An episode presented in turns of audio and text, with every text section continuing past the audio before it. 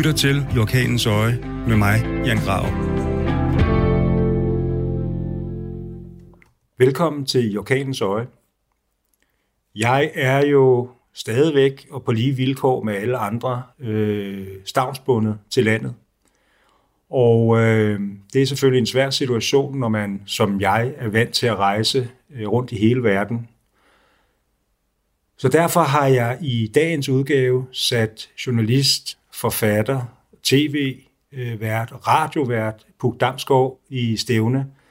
Puk sidder øh, i Cairo i sin have og har øh, igen, som jeg, tid til at snakke. Så jeg håber, I lytter med til dagens udgave. Puk, tusind tak, fordi at øh, du tager dig tid til at snakke med mig her på, øh, jeg, vil, jeg vil dårligt kalde det for en konkurrerende kanal, men tak fordi vi må låne dig fra Danmarks Radio. Jamen, velbekomme. Jeg har jo ikke andet en tid for tiden, så det er, det er kun dejligt at tale lidt med dig. Jeg tænker, du øh, er jo præcis som jeg er, øh, grounded, og ikke rigtig kan komme ud og, og arbejde, som, som du plejer. Øh, ja, jeg tror, øh, jeg har slået rekord. Øh, så jeg kan ikke huske øh, noget tidspunkt de sidste ni år, hvor jeg ikke har rejst i over en måned.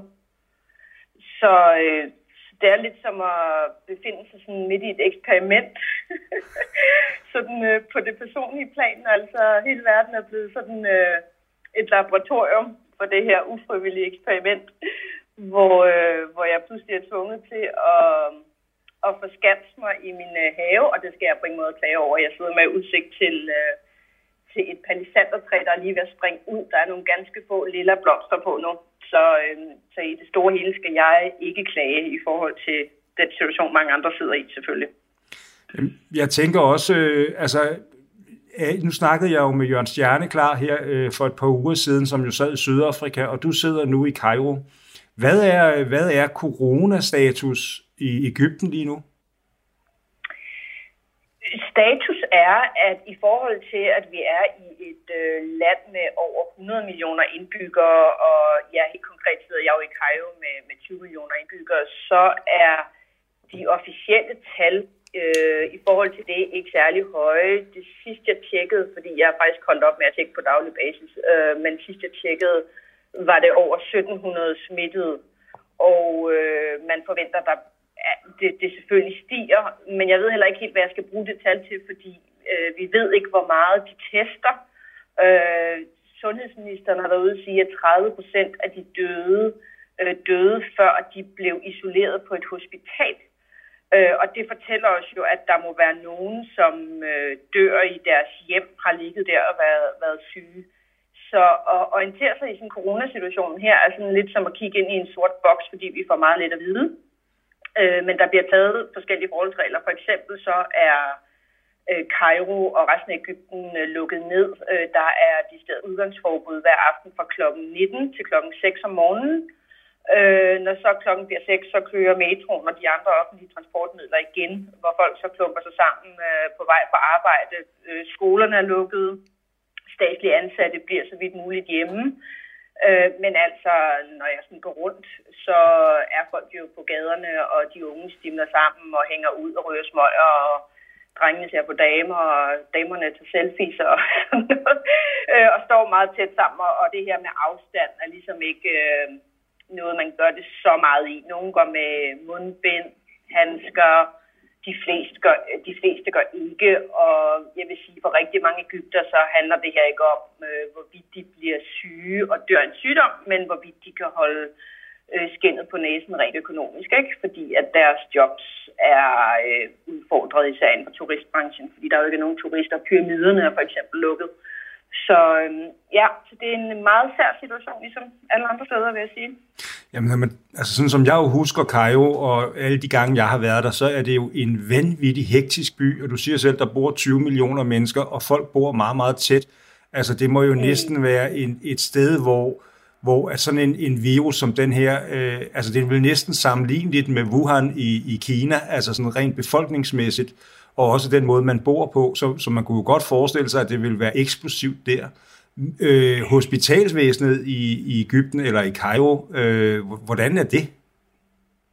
Ja, det er jo ikke noget at råbe hurra for. Altså nu har jeg heldigvis øh, 7. 13 ikke været indlagt her, men dem øh, jeg kender, som har været på egyptiske hospitaler, fortæller jo, at, at, at hvis ikke man var syg, øh, da man kom på hospitalet, så bliver man det der af at være der. Og øh, vi har også øh, eksempler på læger, der selvfølgelig er døde, der har behandlet øh, coronasyge. Øh, og øh, ja, du har fuldstændig ret det her med, hvordan folk bor. Altså det er jo ikke, øh, i nogen kvarter bor man jo på toppen af hinanden. Og øh, det er jo ikke ualmindeligt, at man har nogle få værelser til en meget stor familie, øh, og hvor man også bor øh, ældre og svagelige øh, sammen med de mere unge og friske, så man adskiller sig jo ikke på den måde. Øh, altså man skiller ikke øh, familien ad. Og så er det jo sådan, at når at dagligstuen, hvor man sidder og spiser aftensmad og drikker te, den bliver til, øh, til soveværelse øh, om, om natten, hvor man så breder madrasser ud, så man bor jo i nogle øh, kvarterer bor man jo rigtig, rigtig tæt.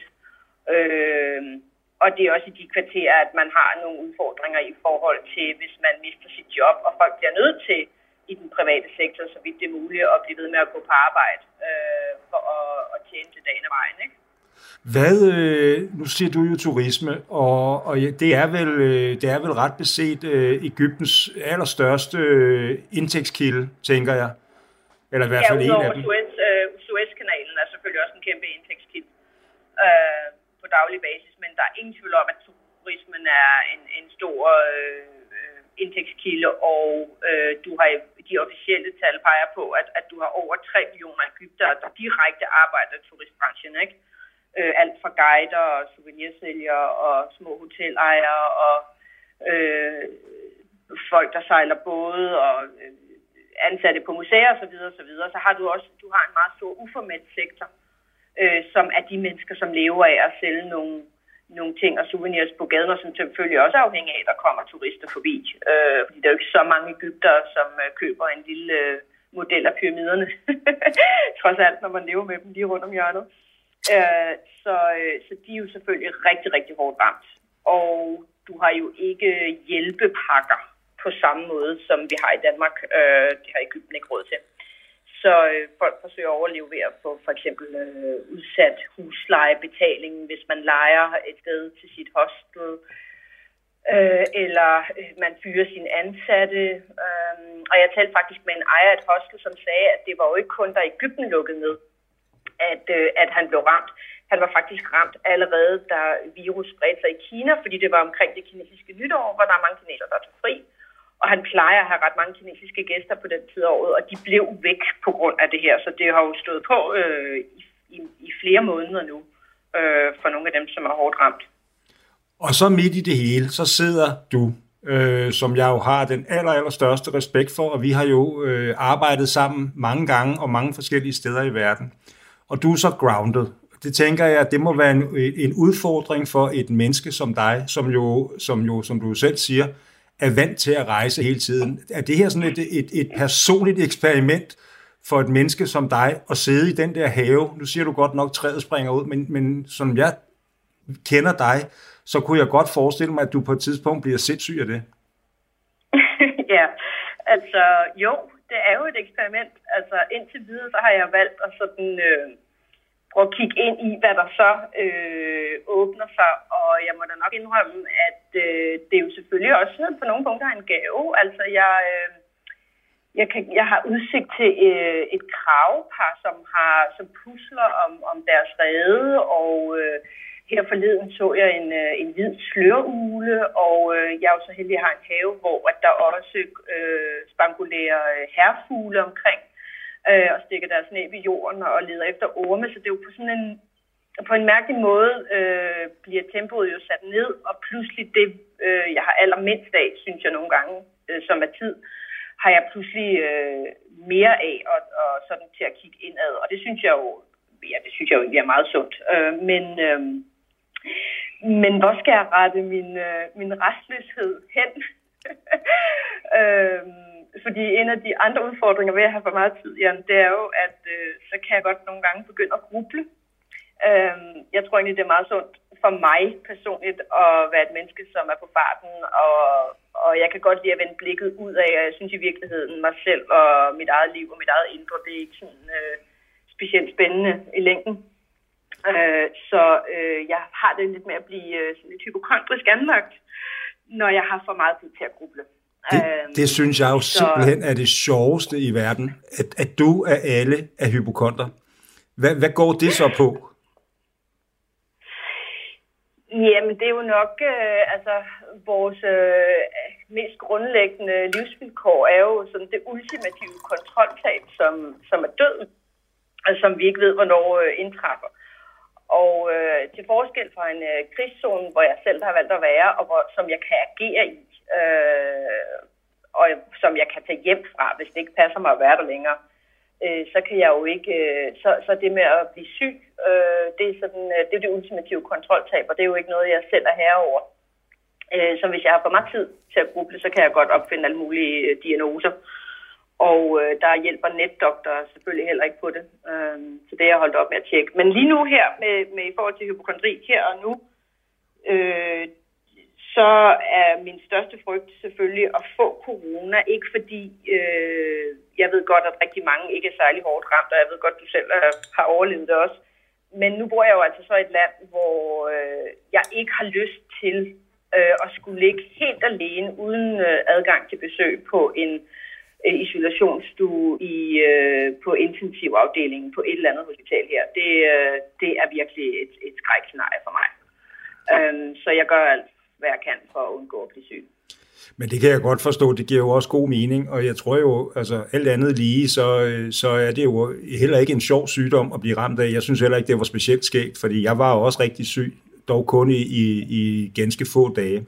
Men jeg synes, det er interessant, når du, når du siger, at du i krigszoner har mere kontrol, altså fordi når jeg sådan kigger på, hvis man bare tager øh, hele slaget omkring Mosul for eksempel, så var kontrol mm. jo en af de ting, jeg ikke synes, man havde. Nej, altså selvfølgelig kan du ikke kontrollere, hvad der sker rundt om hjørnet, eller hvad der kommer ned fra oven, men, men du er jo i kontrol i den forstand, at du selv har valgt at være der. Modsat selvfølgelig mange af dem, som øh, vi portrætterer, øh, er der, som ikke selv har valgt at være der, eller som tilfældigvis bor der, og som lever i det her. Ikke?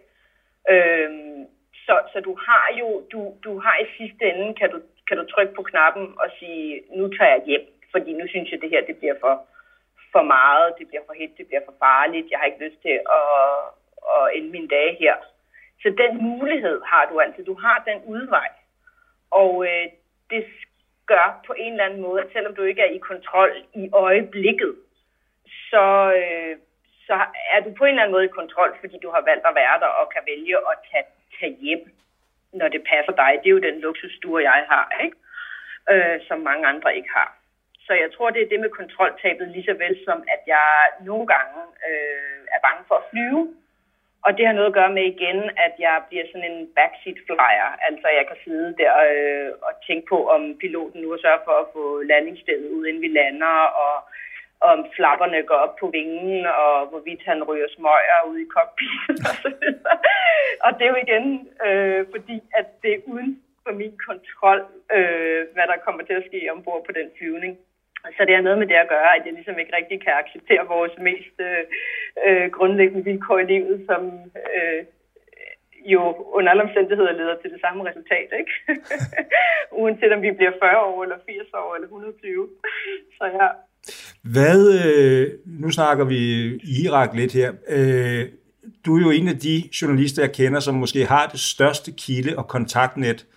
Hvad, øh, de mennesker, som du kender, jeg ved, du kender rigtig mange i Irak, hvad er, kender du noget til situationen der, også i forhold til, til øh, den aktuelle situation med, med covid-19?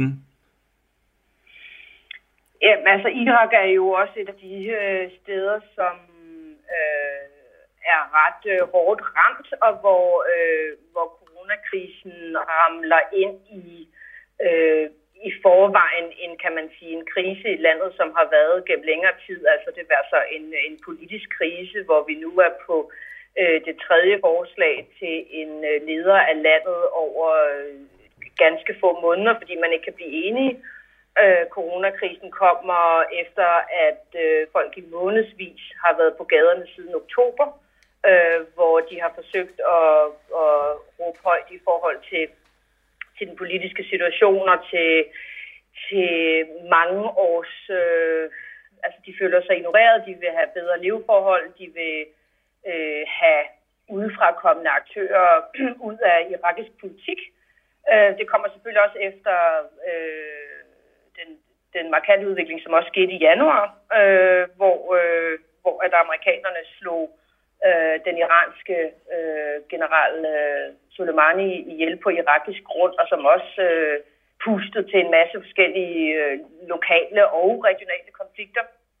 Så, så selvfølgelig øh, er et land som Irak i den situation øh, hårdt ramt, og øh, har selvfølgelig også sat sit præg på, på, øh, på, hvordan folk kan demonstrere osv. Der har dog også været øh, rapporter om, at pilgrimme og så videre er blevet ved med at, at flokkes øh, i store, store grupper øh, rundt omkring i det sydlige Irak, øh, og det har taget lang tid ligesom at få lukket nogle af de her ting ned, øh, ligesom det også har andre steder i forhold til sådan, det religiøse.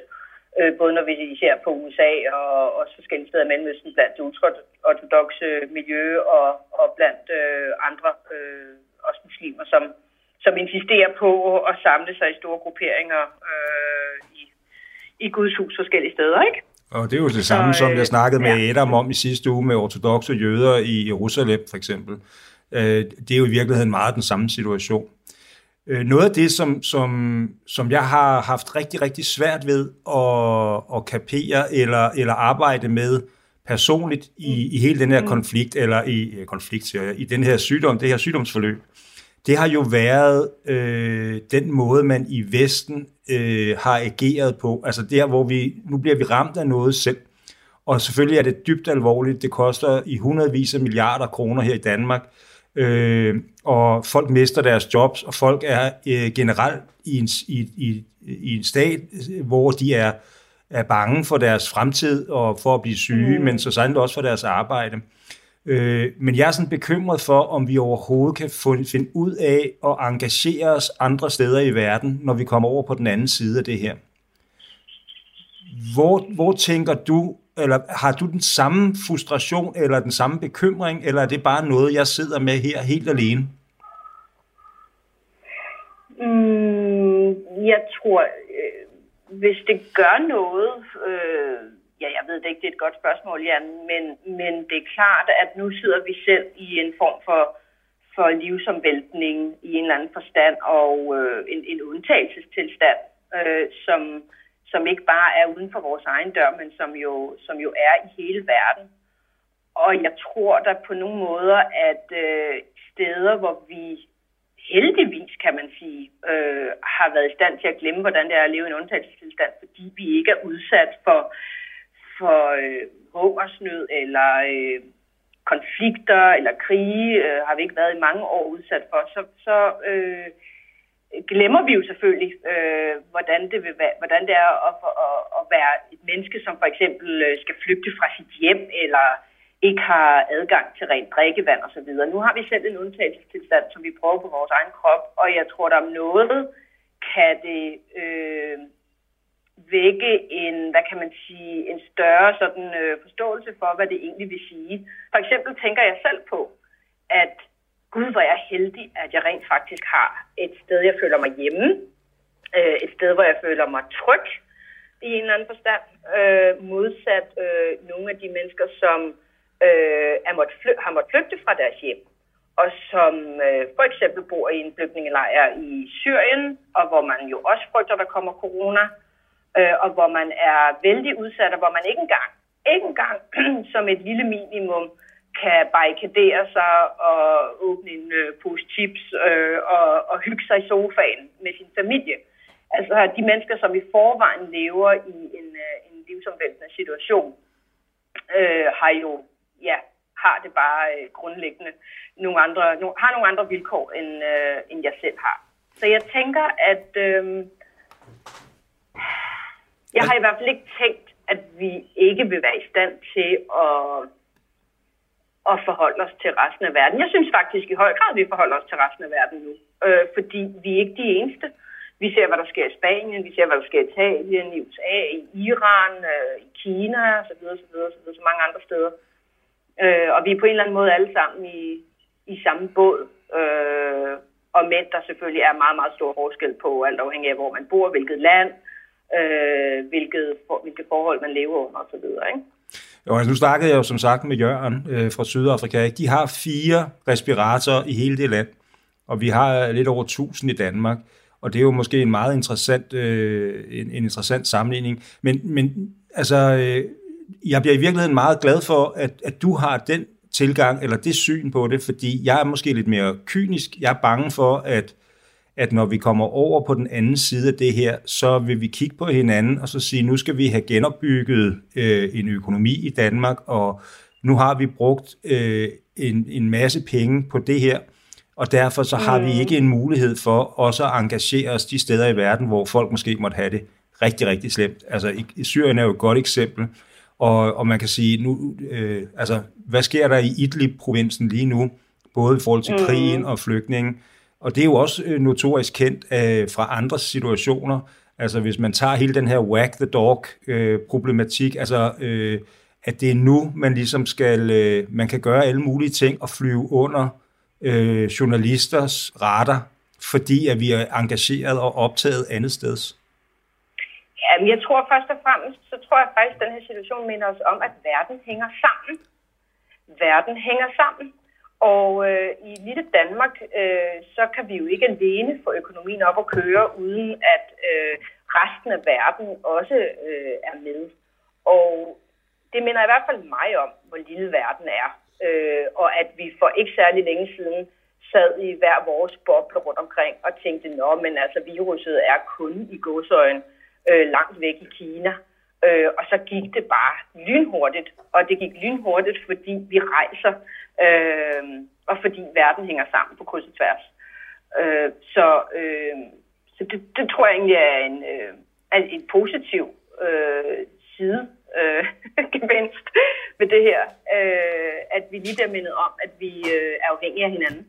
Men verden hænger jo ikke sammen med Idlib-provinsen, øh, eller Gazastriben, eller øh, flygtningesituationen, eller migrationsproblematikken. Altså, den del af verden er jo ikke... Altså, jeg, jeg har jo set øh, desværre, og det er heldigvis i nogle meget, meget små øh, og ikke særlig kønne Facebook-grupper, hvor folk sidder og siger, jamen altså folk, der prøver at flygte over Middelhavet, eller dem, der sidder i flygtningelejre, som måtte blive ramt af det her, så er vi et problem øh, for uden fremadrettet. Ja, men det, jeg forstår godt, hvad du siger i forhold til, at så hænger verden ikke sammen, men det gør den jo alligevel, fordi at øh, flygtninge er noget, som øh, man så for eksempel europapolitisk øh, og øh, socialt og muligt andet på andre måder må, øh, moralsk må forholde sig til. Altså det er jo ikke sådan, at, at, øh, at man bare kan lukke øjnene. Øh, og der er jo ikke, øh, altså man kan sige, jeg tror, det jeg mener er jo egentlig også, at, øh, at at der er øh, opmærksomhed trods alt. Altså nu skal jeg ikke gøre mig klog politisk på, hvad man skal gøre i Syrien, hvad man skal gøre i forhold til flygtninge. Men selvom at øh, krigen i Syrien har varet i ni år, så synes jeg alligevel, øh, øh, der har været meget fokus på det hen over årene. Øh, og ja, i nogle situationer og i nogle perioder øh, bliver der noget metaltræthed i forhold til det, men det gør der jo med alt. Altså jeg kan mærke, at jeg har selv metaltræthed i forhold til at høre om coronakrisen. Øh, her til morgen, der stod jeg op, og så var der en øh, ven, som havde sendt mig et skriv, Susanne Brygger har lavet for noget tid siden, som handler om liv og død og om ånd. Øh, og det læste jeg i stedet for at orientere mig i nyhederne, fordi det bliver øh, på en eller anden måde sådan et øh, ildfattigt ekokammer og blive ved med at gå ombord i det ene og det andet tal, og hvor mange øh, ventilatorer der er, og iltapparater, og hvor mange sengepladser, og hvordan dødstallene nu er, og så videre, så videre, så videre, så videre. Så det her med, at der kommer metaltræthed i forhold til at engagere sig i konflikter langt væk, det forstår jeg sådan set godt, fordi jeg kan selv have en metaltræthed omkring det, der angår øh, øh, det, der er lige uden for, for døren her også. Altså jeg kan jo i hvert fald mærke det på mig selv. Jeg, er jo, øh, øh, jeg prøver jo øh, så vidt muligt at følge Sundhedsstyrelsen og regeringens retningslinjer i forhold til øh, ikke at bevæge mig specielt meget ude i gadebilledet. Og det er jo til trods for, at jeg jo har haft sygdommen, og vel formentlig, det har man jo så heller ikke helt fået afklaret endnu, men I formentlig har en eller anden form for immunitet i kroppen. Øh, Det er jo så en ting, men, ja. men jeg bruger i hvert fald den her periode meget til at læse. Altså jeg kan se, øh, hvor mange bøger jeg har fået stablet op igennem tiden, som jeg måske kun har, øh, har benyttet mig af, når jeg har siddet en sen aften i Sydsudan og ikke har kunne lave noget. Men det der med at læse og berige sig selv, er i virkeligheden en stor lise for mig. Altså det her med at få lov til at engagere mig i noget andet. Ja, men, men det kræver jo en, en eller anden form for koncentration, og det kræver, at man, man går væk fra, man forsvinder væk fra, fra nyhedsflowet. Øh, Fordi jeg synes, at det, det, det kan det på den ene side være en, en, en, en kærkommen ro og en fordybelse, men jeg synes også, at jeg på en eller anden måde hele tiden læner mig ind i de her forstyrrelser og forvirringen, og jeg synes nogle gange, at jeg selv mister, mister ordene og mister et eller andet nærvær øh, ved hele tiden at være den her orkan af sådan endeløse nyheder, fordi det er klart, at den her krise, som er verdensomspændende, øh, afstedkommer simpelthen den ene historie efter den anden, og perspektiver, og de ene, den ene beregning og den anden beregning, og i virkeligheden kender vi den her nye, øh, ja, usynlige fjende, ikke? Øh, vi kender ikke den særlig godt endnu, øh, og det ene bud kan være lige så godt som det andet, så jeg synes, jeg har enormt svært ved nogle gange sådan at holde, holde fokus, og jeg lammer forstyrrer. forstyrre. Øh, og det irriterer mig grænseløst, at jeg synes, jeg har mistet sådan lidt øh, retningssansen på en eller anden måde. Øh, så nogle gange lægger jeg simpelthen øh, altså, øh, telefonen ind i, øh, ind i øh, mikroovnen, Altså, fordi at bare det, den ligger på et bord et eller andet sted væk fra, hvor jeg sidder, så gør det alligevel, at når jeg går forbi og skal have en kaffe, så kan jeg lige tage den og kigge på det seneste, ikke?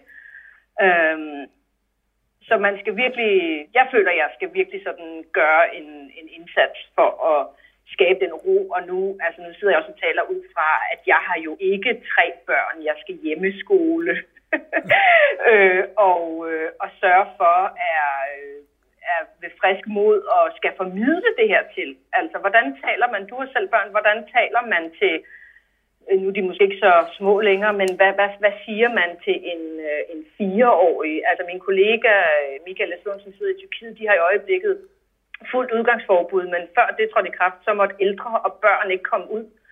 Og hvad siger han til sin øh, dreng på, på 3,5 år, øh, som kan se legepladsen ud af vinduet, øh, og som jo øh, jeg ved ikke, hænger i gardinerne og så videre, ikke?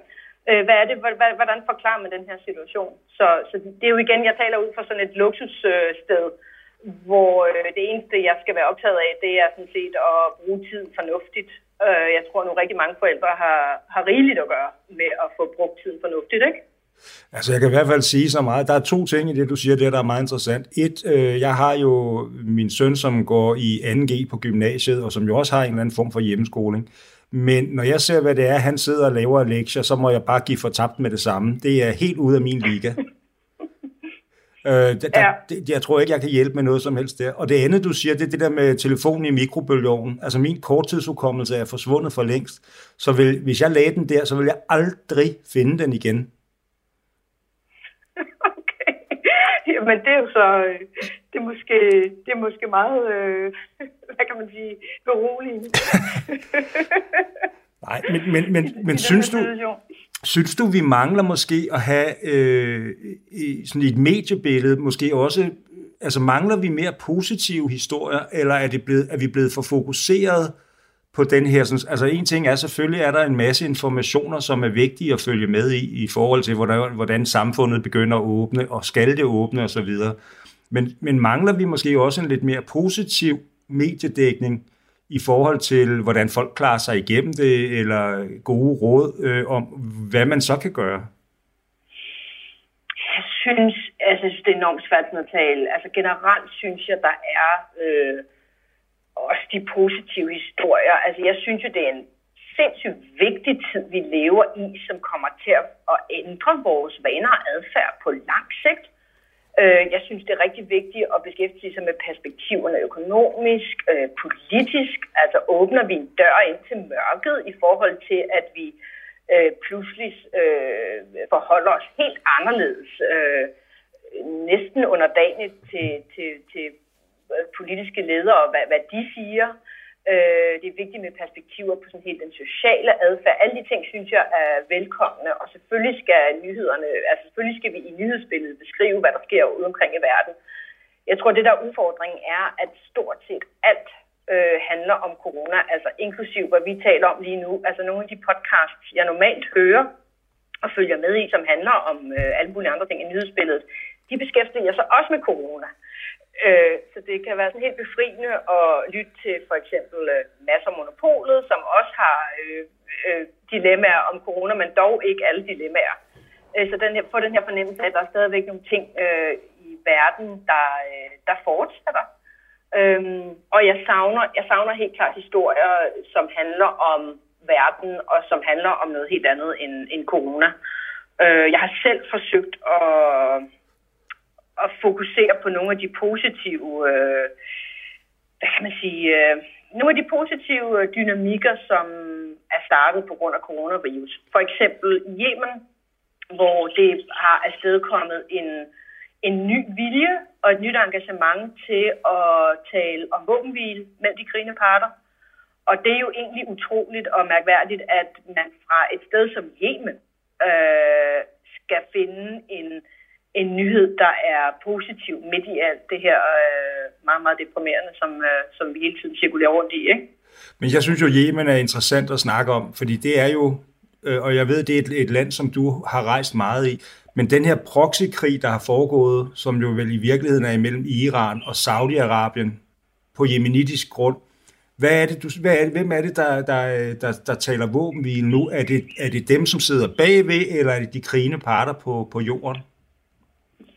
Lige nu foregår der en, øh, en proces. Altså, øh, efter coronavirus brød ud, øh, så øh, har øh, helt overordnet har FN's generalsekretær brugt lejligheden til at melde ud, at i de forskellige øh, konflikter rundt omkring, at man skal, øh, altså man har talt våbenhviler op, altså bruge lejligheden til at, at plante den tanke rundt omkring. Og helt konkret øh, på jorden i Yemen, ja, så har de øh, krigende parter øh, indvidet i, at man vil forsøge at tale om øh, national våbenhvile. Og det foregår så konkret gennem en, kan du sige, FN-faciliteret øh, samtale det vil sige øh, en delegation under øh, FN's særlige udsending, Martin Griffith, øh, har i måneder nu faktisk øh, pendlet øh, Øh, mellem især øh, hovedstaden i Yemen, Sanaa, hvor husierne har kontrollen, altså oprørende husierne, som kontrollerer cirka,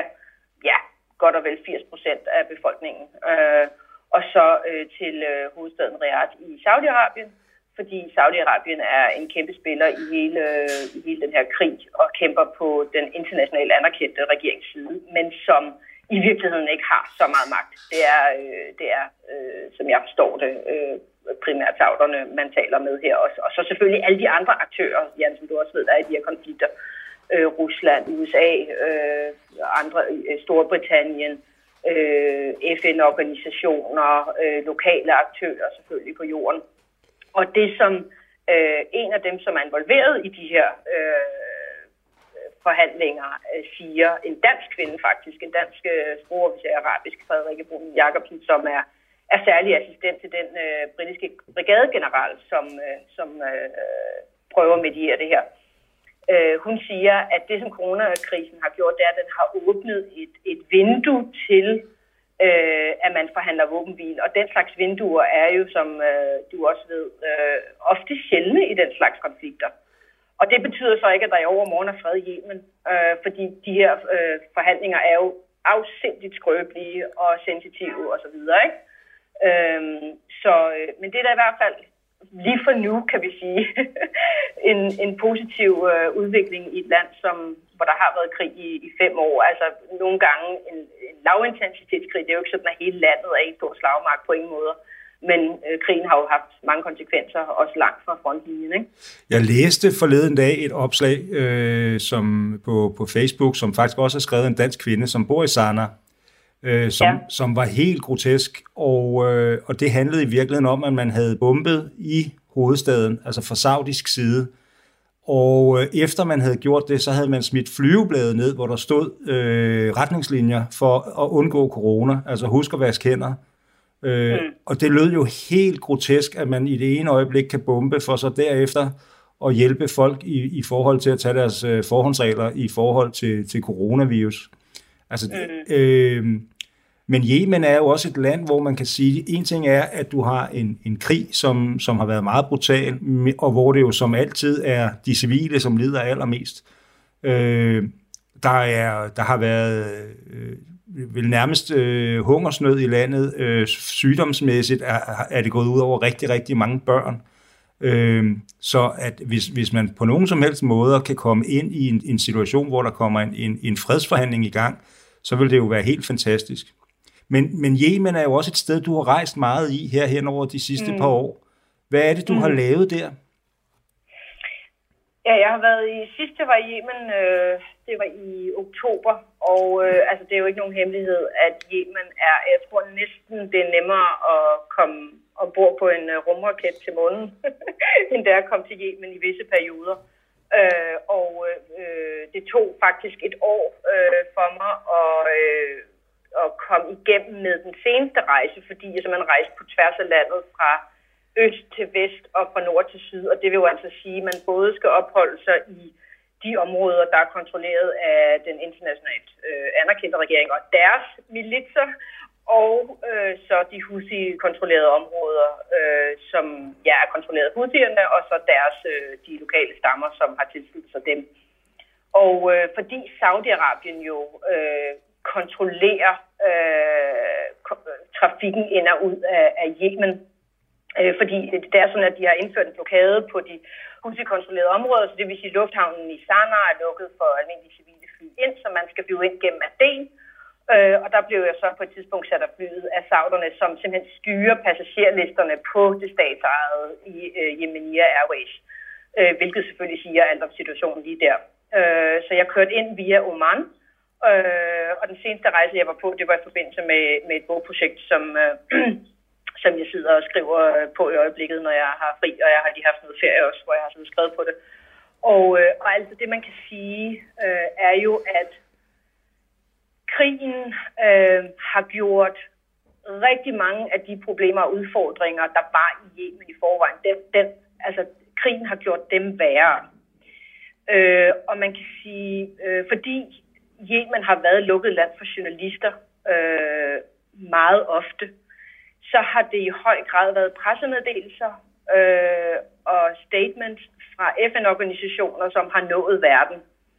Og hvis vi kun ser på et land, gennem øh, pressemeddelelser, som også er myndet på selvfølgelig at få skabt øh, funding til et land, der har brug for hjælp, ja, så bliver det jo den ene øh, rejselshistorie efter den anden, og dem er der også øh, rigeligt af i Yemen.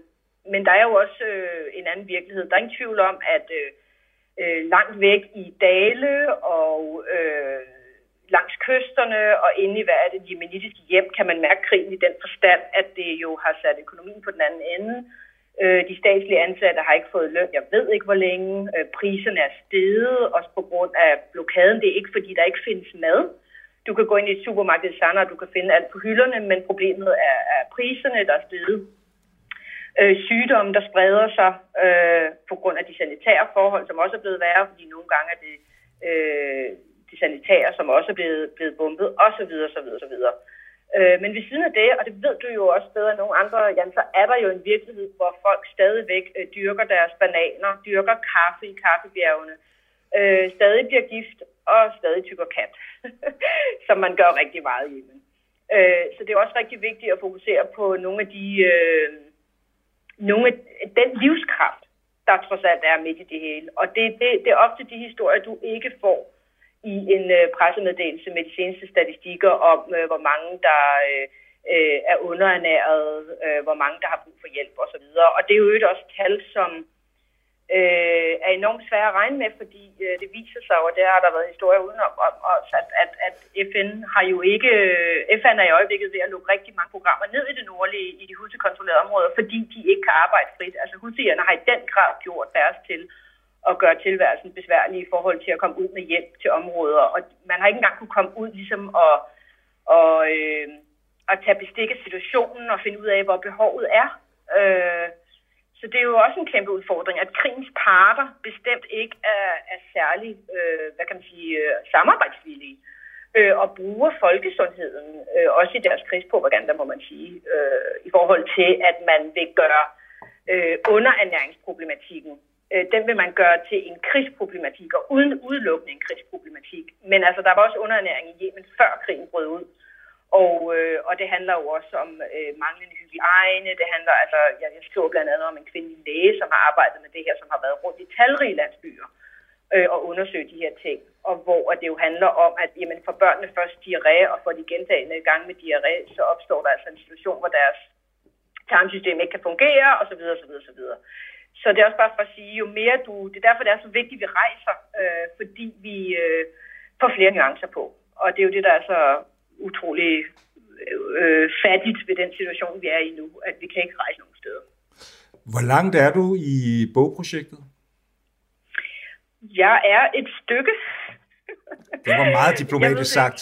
Jeg, jeg ved det ikke. Øh, jeg skriver øh, og forsøger at få hoved og hale i det hele, men også den her situation kommer ind i, i, i blander sig i historien, fordi øh, øh, det er jo en, altså det er jo en, øh, en bog, der handler om, øh, den handler om Yemen, den handler om øh, en rejse, jeg har været gennem Mellemøsten, det maritime Mellemøsten, ombord på et kargoskib, øh, hvor jeg forsøger at rejse i, i sporet af tidligere opdagelsesrejsende.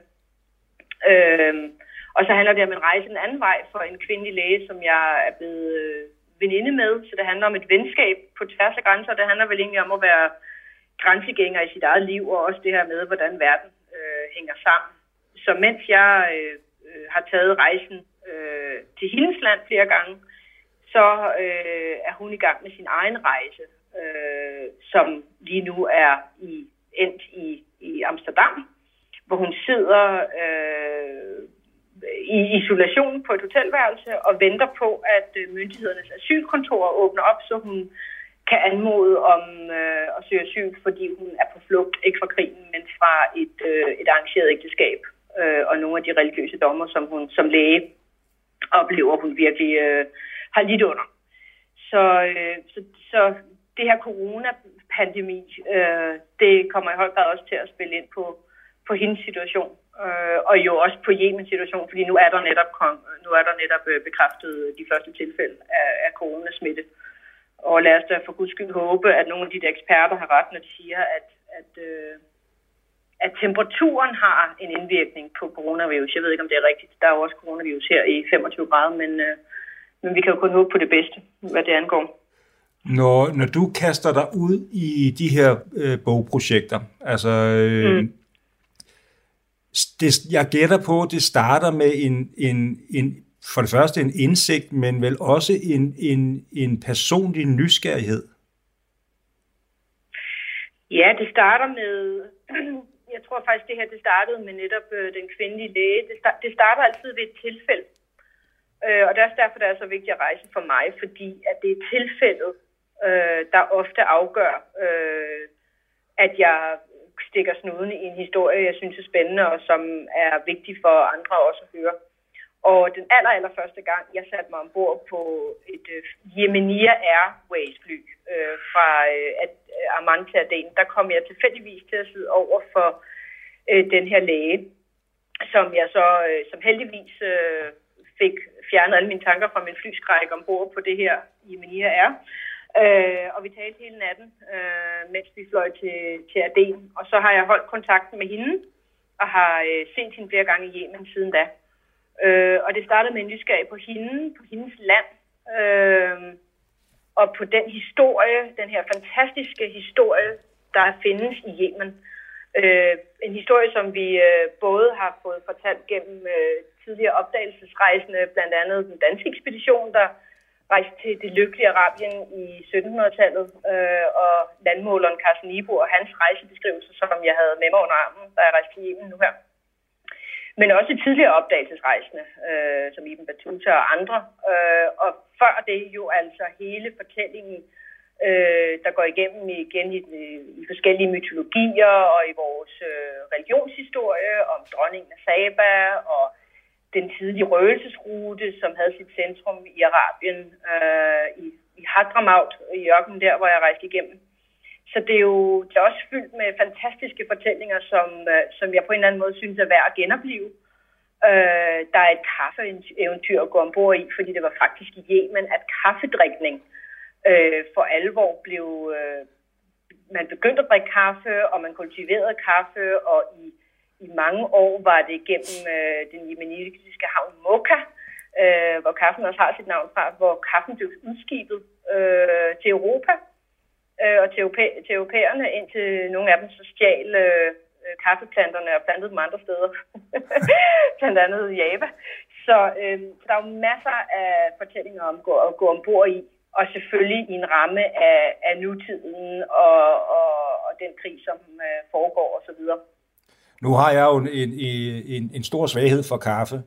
Øh, ja. er, det stadigvæk, er, det, er der stadigvæk en produktion øh, i den her periode? Altså, er, er der en industri i kaffe stadigvæk i landet?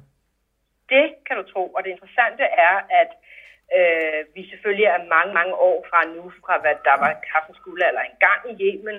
Folk har jo glemt, at, øh, at kaffe øh, Øh, øh, kom derfra. Øh, der var også kaffeplanter i Etiopien, men det var i, i Yemen, man ligesom dyrkede det og udskibede det fra på et tidspunkt.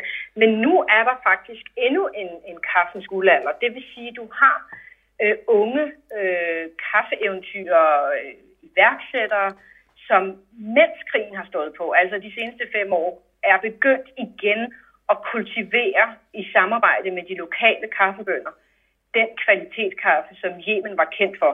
Over årene er det jo blevet noget værre, øh, hvad kan man sige, sammen. Øh, altså, de, at de blander øh, bønderne, og man går ikke så meget op i kvaliteten, fordi det bliver blandet med kanel og en andre ting alligevel, og så bliver det sendt til Saudi-Arabien, hvor man ikke går så meget op lige præcis i den særlige kaffesmag, som vi i Europa øh, er så kendt for at gå op i. Og, og derfor er der nu øh, en, øh, en, en, hvad kan man sige, en bunende øh, Øh, industri i forhold til kvalitetskaffe.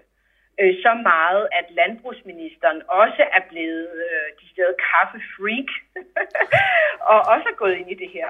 Og det er sket på trods af krigen. Og det er jo altså ikke noget, du hører om øh, i en FN-statistik. Øh, og og øh, i, for eksempel i nogle bjerge, der hedder Haras Mountains, øh, har de, øh, laver de forsøg simpelthen, hvor de også, fordi på udfordringen er jo, at kaffeplanten har behov for rigtig meget vand. Og det har katplanten også. Og katproduktionen i Yemen er enorm og er en udfordring for vandressourcerne. Og kat og kaffe øh, gror nogle gange i de samme områder. Og i Harasbjergene har man faktisk lykkedes med at øh, øh, gro kaffe mange steder i stedet for kat. Øh, og også kvalitetskaffe. Øh, og hvor man jo så øh, tørrer bærene og øh, øh, øh hvad kan man sige, bearbejder bønderne osv. osv., osv. og får det skibet afsted, øh, også uden for Yemen.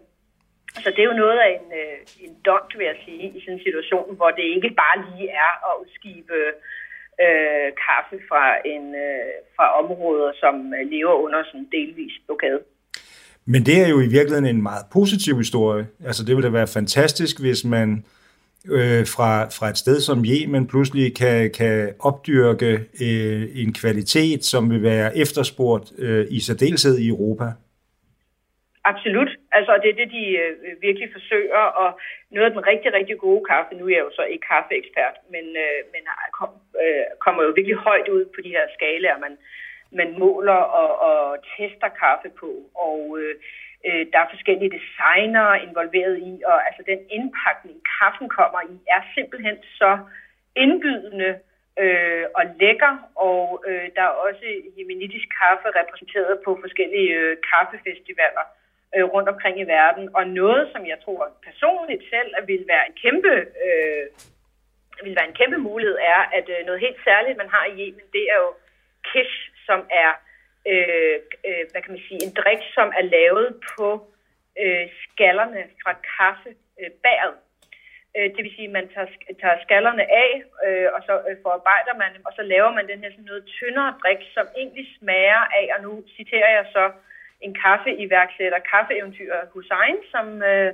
som siger, at det smager egentlig lidt som single malt whisky, øh, bare uden alkoholen.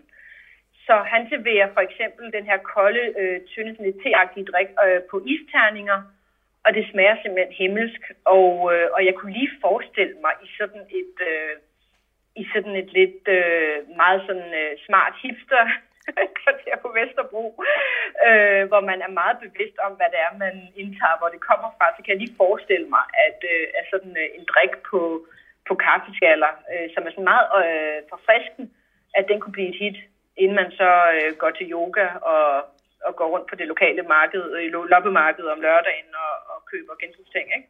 Altså, jeg, Eller er det bare mig? Nej, det, det, mig, lyder, det, det lyder meget, meget rigtigt. ja, man, man kan se skovmandskjorten og det store skæg for sig. Øh, Lige præcis. Men, men jeg må sige, at af en kvinde, som jeg kun kender som tedrikker og chokofant spiser, så synes jeg, du ved uhensigtsmæssigt meget om kaffe.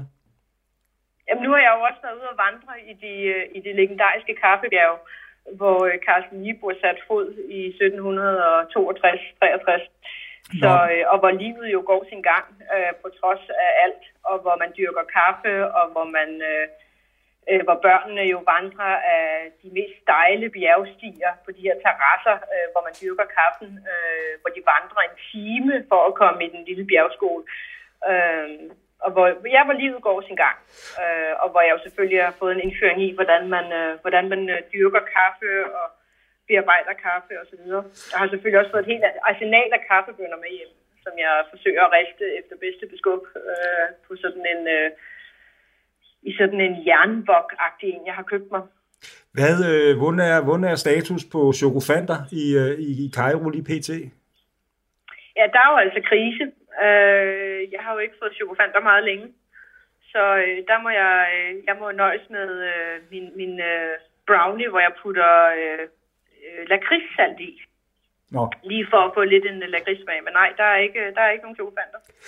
Og kommer det nok heller ikke øh, i den nærmeste fremtid, så længe jeg ikke kan øh, smutte gennem lufthavnen i Kastrup og købe et arsenal.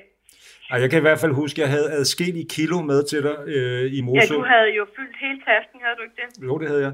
Men, men Puk, prøv at høre, øh, nu, jeg bliver nødt til at spille en presbald på dig. Øh, den der bog, hvornår skal den udkomme? Øh, den skal udkomme til oktober, om alt går vel. Om alt går vel. Så det vil sige, at du er, mm. i, øh, du er i, øh, i den sidste fase af den? Ja, altså det burde jeg jo nok være, men det tror jeg nu ikke. Altså jeg er i gang med den første gennemskrivning. Og så kommer der jo et uh, redigeringsforløb, øh, men det, uh, som er jo er mindst lige så vigtigt. Så, men, ja, men jeg er da fortrøstningsfuld. Det skal jeg nok nå. Det har, det har været værre, kan man sige. Og, og har man også titlen på bogen? Ja, den, den kommer til at hedde kort og godt Arabica. Det er jo igen kaffe. Det er et, øh, et kaffetræ, ja som jo har øh, rejst øh, på tværs af, af verden. Øh, og øh, på en eller anden måde, øh, så ja, man må jo selv lægge, hvad man lægger vil i den sådan mere overførte betydning, men det er jo noget af det, jeg skal forsøge at give, give krop, kan man sige, i, øh, i den tekst, som jeg sidder med. Puk, jeg glæder mig utrolig meget til, at vi mødes igen. Øh, jeg lover, at øh, om det bliver i Irak, eller i Syrien, eller i Yemen, så lover jeg at tage, øh, tage ordentlig røvfuld chokofanter med til dig. Ja. Det var da pænt af dig. Det kan også være, at jeg kan bestille et, øh, et lille puslespil. Det, ja, det kan du da også. Det kan du da også. Altså, det er jo noget, vi har... Det er jo, ja, hvis du havde spurgt mig for tre uger siden, om jeg nogensinde kom til at producere puslespil, så ville det have været et klart, øh, et klart nej. Men Øh, I og med, at folk har så meget tid, som de skal slå ihjel derhjemme, øh, for ikke at slå hinanden ihjel, så, øh, så jeg kastet mig ud i en produktion af det, og øh, folk er meget interesserede, og på den måde kan man også være med til at bidrage med en viden om, hvordan verden ser ud andre steder, og også hvor smukt det kan være selv i, i meget, meget øh, voldsomme situationer, øh, at både kærligheden eksisterer, og folks glæde øh, ved deres børn og så fremdeles. Øh. Men det er jo det, vel det, der er indbegrebet af dine billeder et eller andet sted. Øh, at det på en eller anden måde øh, altid... Øh, øh, altid på en eller anden måde, der er altid, uanset hvad det er, så synes jeg altid, der er en, øh, en skønhed og et håb et eller andet sted bag alt det her. Men i hvert fald, jeg lover dig det, Buk, og øh, tusind tak, mm. fordi du tog dig tid til at snakke med mig, og øh, jeg ønsker dig alt det bedste og håber, du slæber over på den anden side af der corona uden for meget hypokondri, og, øh, og at vi så ses igen på den anden side. Ja, tak, og tak fordi du ville tale med mig. Det var dejligt at ha, være med. Ha' det godt. Hej. I lige måde. Hej. I dagens program har I mødt Puk Damsgaard med fra Cairo.